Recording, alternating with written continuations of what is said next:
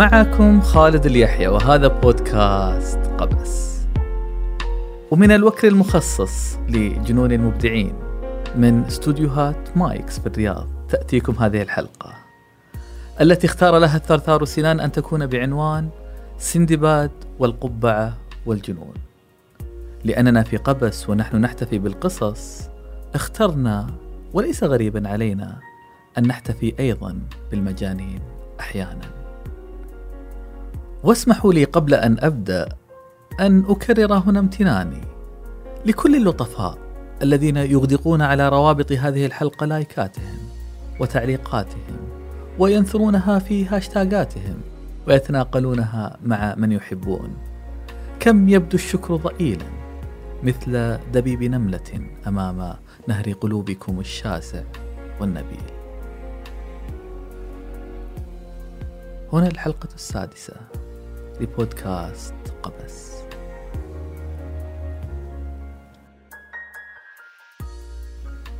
اليوم سنصطدم بقصتين من قصص الأطفال. سنحاول كشف شيء من أسرار عتيقة. قصة سندباد الشخصية الأسطورية الذي زار كل الأماكن السحرية وخاض الأهوال وخاطب الوحوش في رحلاته السبع وقصة رجل القبعات. الشخصية الأهم في رواية أليس في بلاد العجائب. المجنون الذي لم يستطع أن يكون ظريفا رغم كل محاولاته. الذي اشمأزت الملكة منه بعد محاولاته البغيضة في إضحاكها فحاكمته بجريمة قتل الوقت. وقضت عليه أن يحبس. أن يحبس في الزمن ليظل سجينا في تمام الساعة السادسة مساء. سندباد البحار التاجر أبحر في رحلته الثالثة من البصرة. لم يخبرنا أحد عن سر تجارته. رجل القبعات الفاشل في الفكاهة كان مجنونا. لم يخبرنا أحد عن سر جنونه. وبصراحة لم أكن أتصور أن كل هذه الأسرار ستتكشف في قصة واحدة. قصة تبدأ برقم 666 الرقم المرعب على الأقل في بعض نصوص الثقافة المسيحية. لسبب ما اعتقد عدد من باحثي المسيحية القدماء أن هذا الرقم يشير لإحدى علامات الساعة الدابة. ولسبب ما عندما حلت سنة 1666 ساد الهلع لدى فئات من سكان أوروبا ظنوا أن نهاية العالم ستحل. وزاد الأمر سوءا. عندما فوجئت لندن تلك المدينة الناشئة التي بدأت تكتشف نفسها تحت قيادة الملك تشارلز وأخيه دوق يورك فوجئت هذه المدينة الناشئة بمصيبة ماحقة. الطاعون الأكبر الذي فتك بربع سكانها. ولم تكتفي بمصيبة واحدة وإنما تبعتها الكارثة الكبرى الحريق الكبير. الذي قضى على ثلث مساكنها. استفاق الناس وظنوا فعلا أن قيامتهم قد قامت. النحيب علا في لندن الحزن عم الأرجاء. لكن لم يكن الكل حزينا. فهناك على الضفة الأخرى كانت هولندا التي رأت أن لندن عندما تركع للمرض والطاعون والحرائق فسيتحقق لها ما تريد.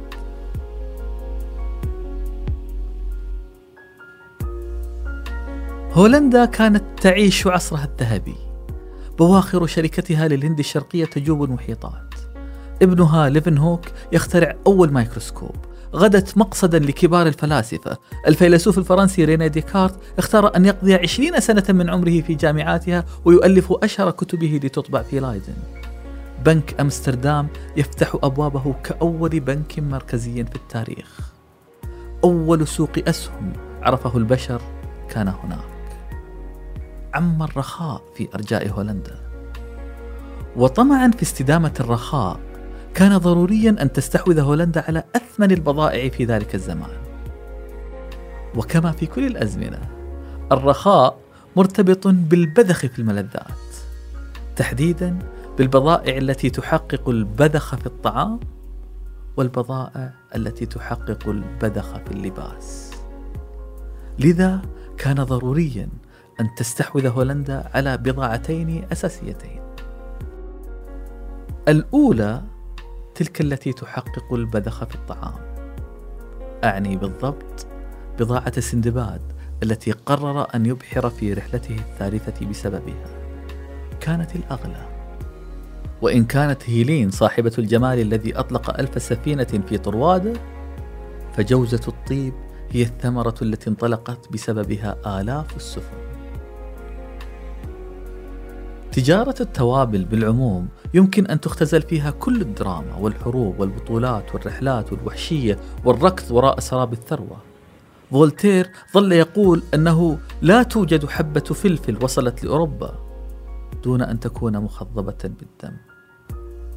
وفي الوقت الذي كانت تباع فيه البهارات بوزنها من الفضة كان مألوفا أن تبقى جوزة الطيب الأغلى ثمنا بصفتها الأثقل في الميزان على الإطلاق. ولماذا كانت غالية؟ السبب سندباد. عواصم التجارة الأوروبية جنوة فينيسيا لجأت للتجار العرب من أجل الحصول على هذه التوابل. وعلى مدى قرون لم يفشي أحد السر عن منشأ هذه البضاعة الثمينة على العكس تم إخفاؤها والتكتم عليها. وإمعانا في التمويه كسيت مصادر التوابل بالعوالم السحرية. فكانت لا تأتي إلا مجللة بهالة من الأساطير بالخطر بالأماكن البعيدة. سندباد يلاقي المرد والوحوش والعنقاء والعناكب العملاقة في سبيل تجارته. وجوزة الطيب بالذات ظلت الأكثر أسطورية. فهي لا تأتي إلا من جزيرة تضاربت حولها الأخبار. منهم من قال أن ثمرتها تقطف من أفواه الثعابين.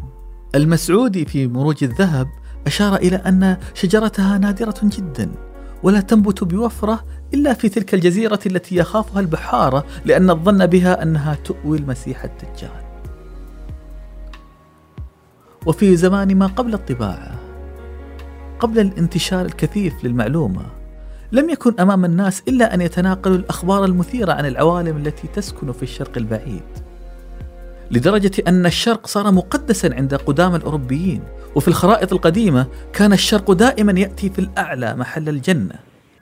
وحتى يومنا هذا تأتي المفردة الإنجليزية التي تعني محاولة ضبط الاتجاه وإعادة اكتساب التوازن باسم orientation التوجه لل Orient للشرق.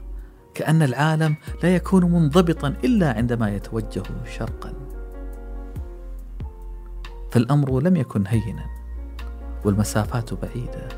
حتى عندما قرر أحد الأوروبيين الرحلة لاستكشاف ذلك العالم الغامض ماركو بولو استغرقت رحلته 27 عاما.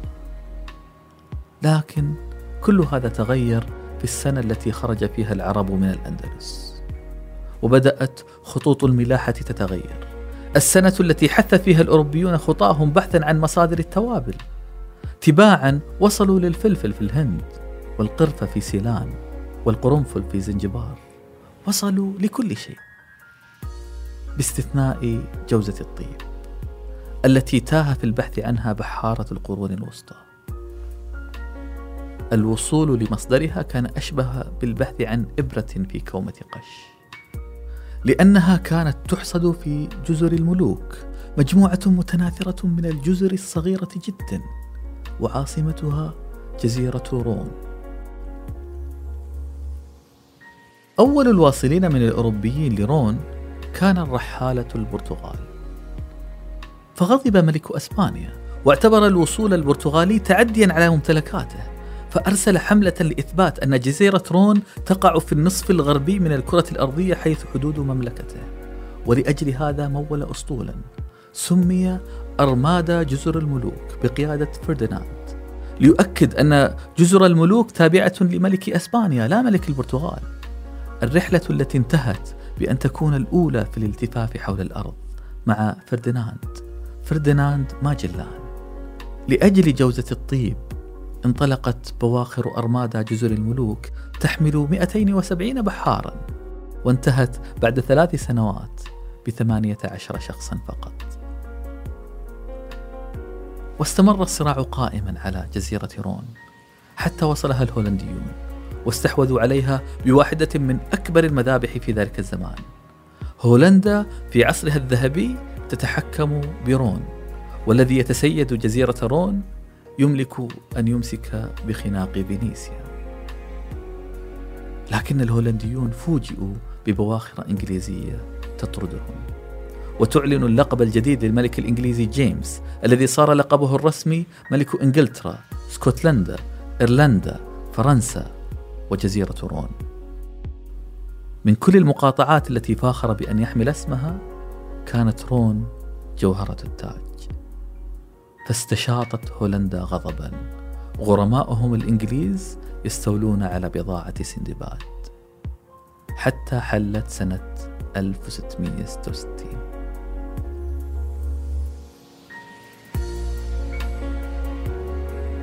لكن قبلها وفي الجهة الأخرى من العالم كانت هولندا ما زالت مصممة على الإمساك بعناصر الرخاء وعزمت على الاستئثار بالبضاعة الثمينة الأخرى تلك التي تحقق البذخ في اللباس الفراء.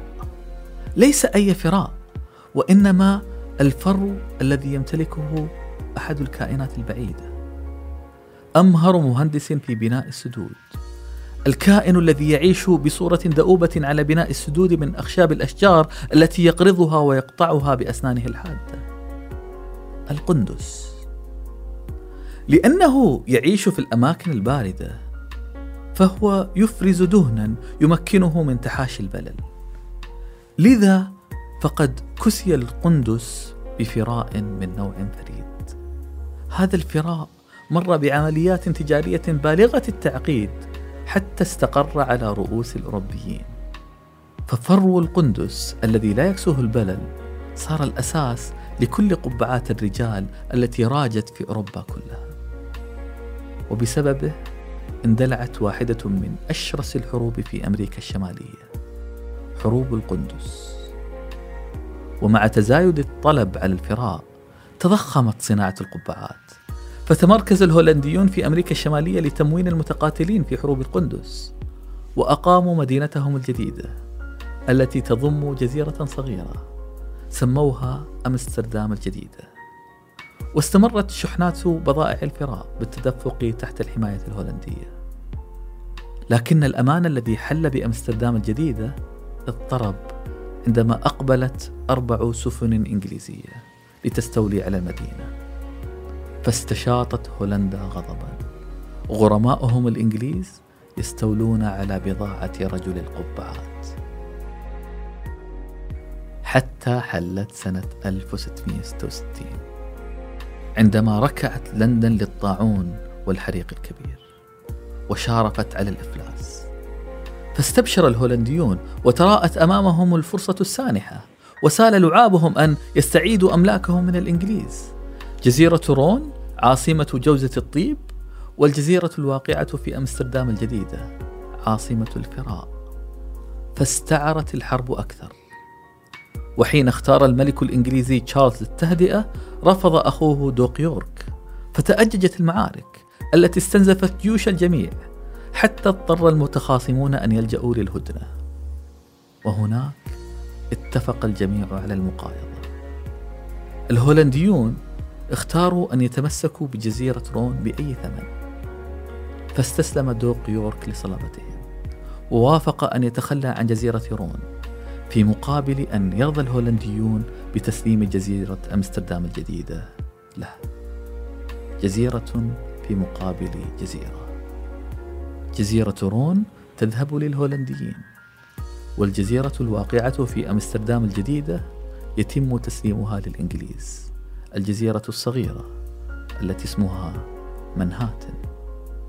نعم منهاتن عاصمة التجارة العالمية اليوم بيعت من أجل جوزة طيب. وبمجرد ما جف حبر الاتفاقية تم تغيير اسم أمستردام الجديدة إلى يورك الجديدة من نيو أمستردام إلى نيويورك.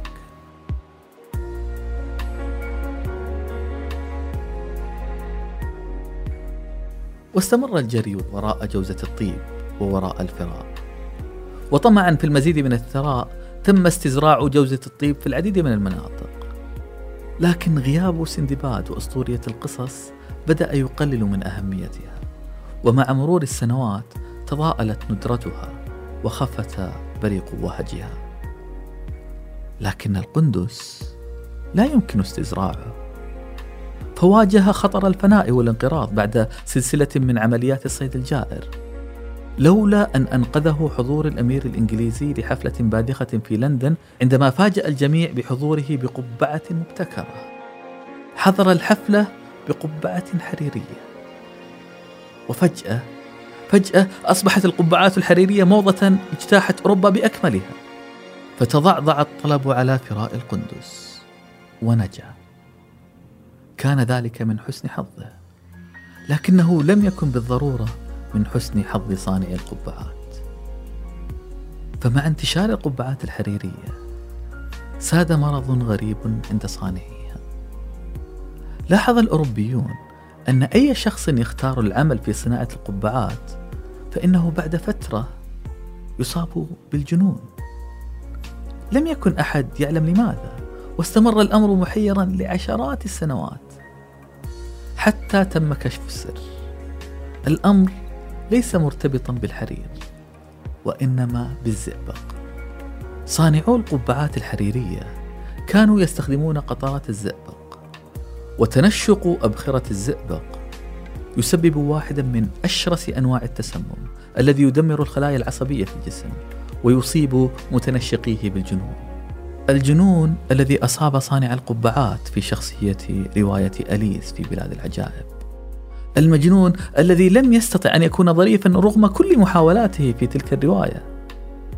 نحن نقرأ الرواية ولا أحد يخبرنا لماذا كان مجنونا.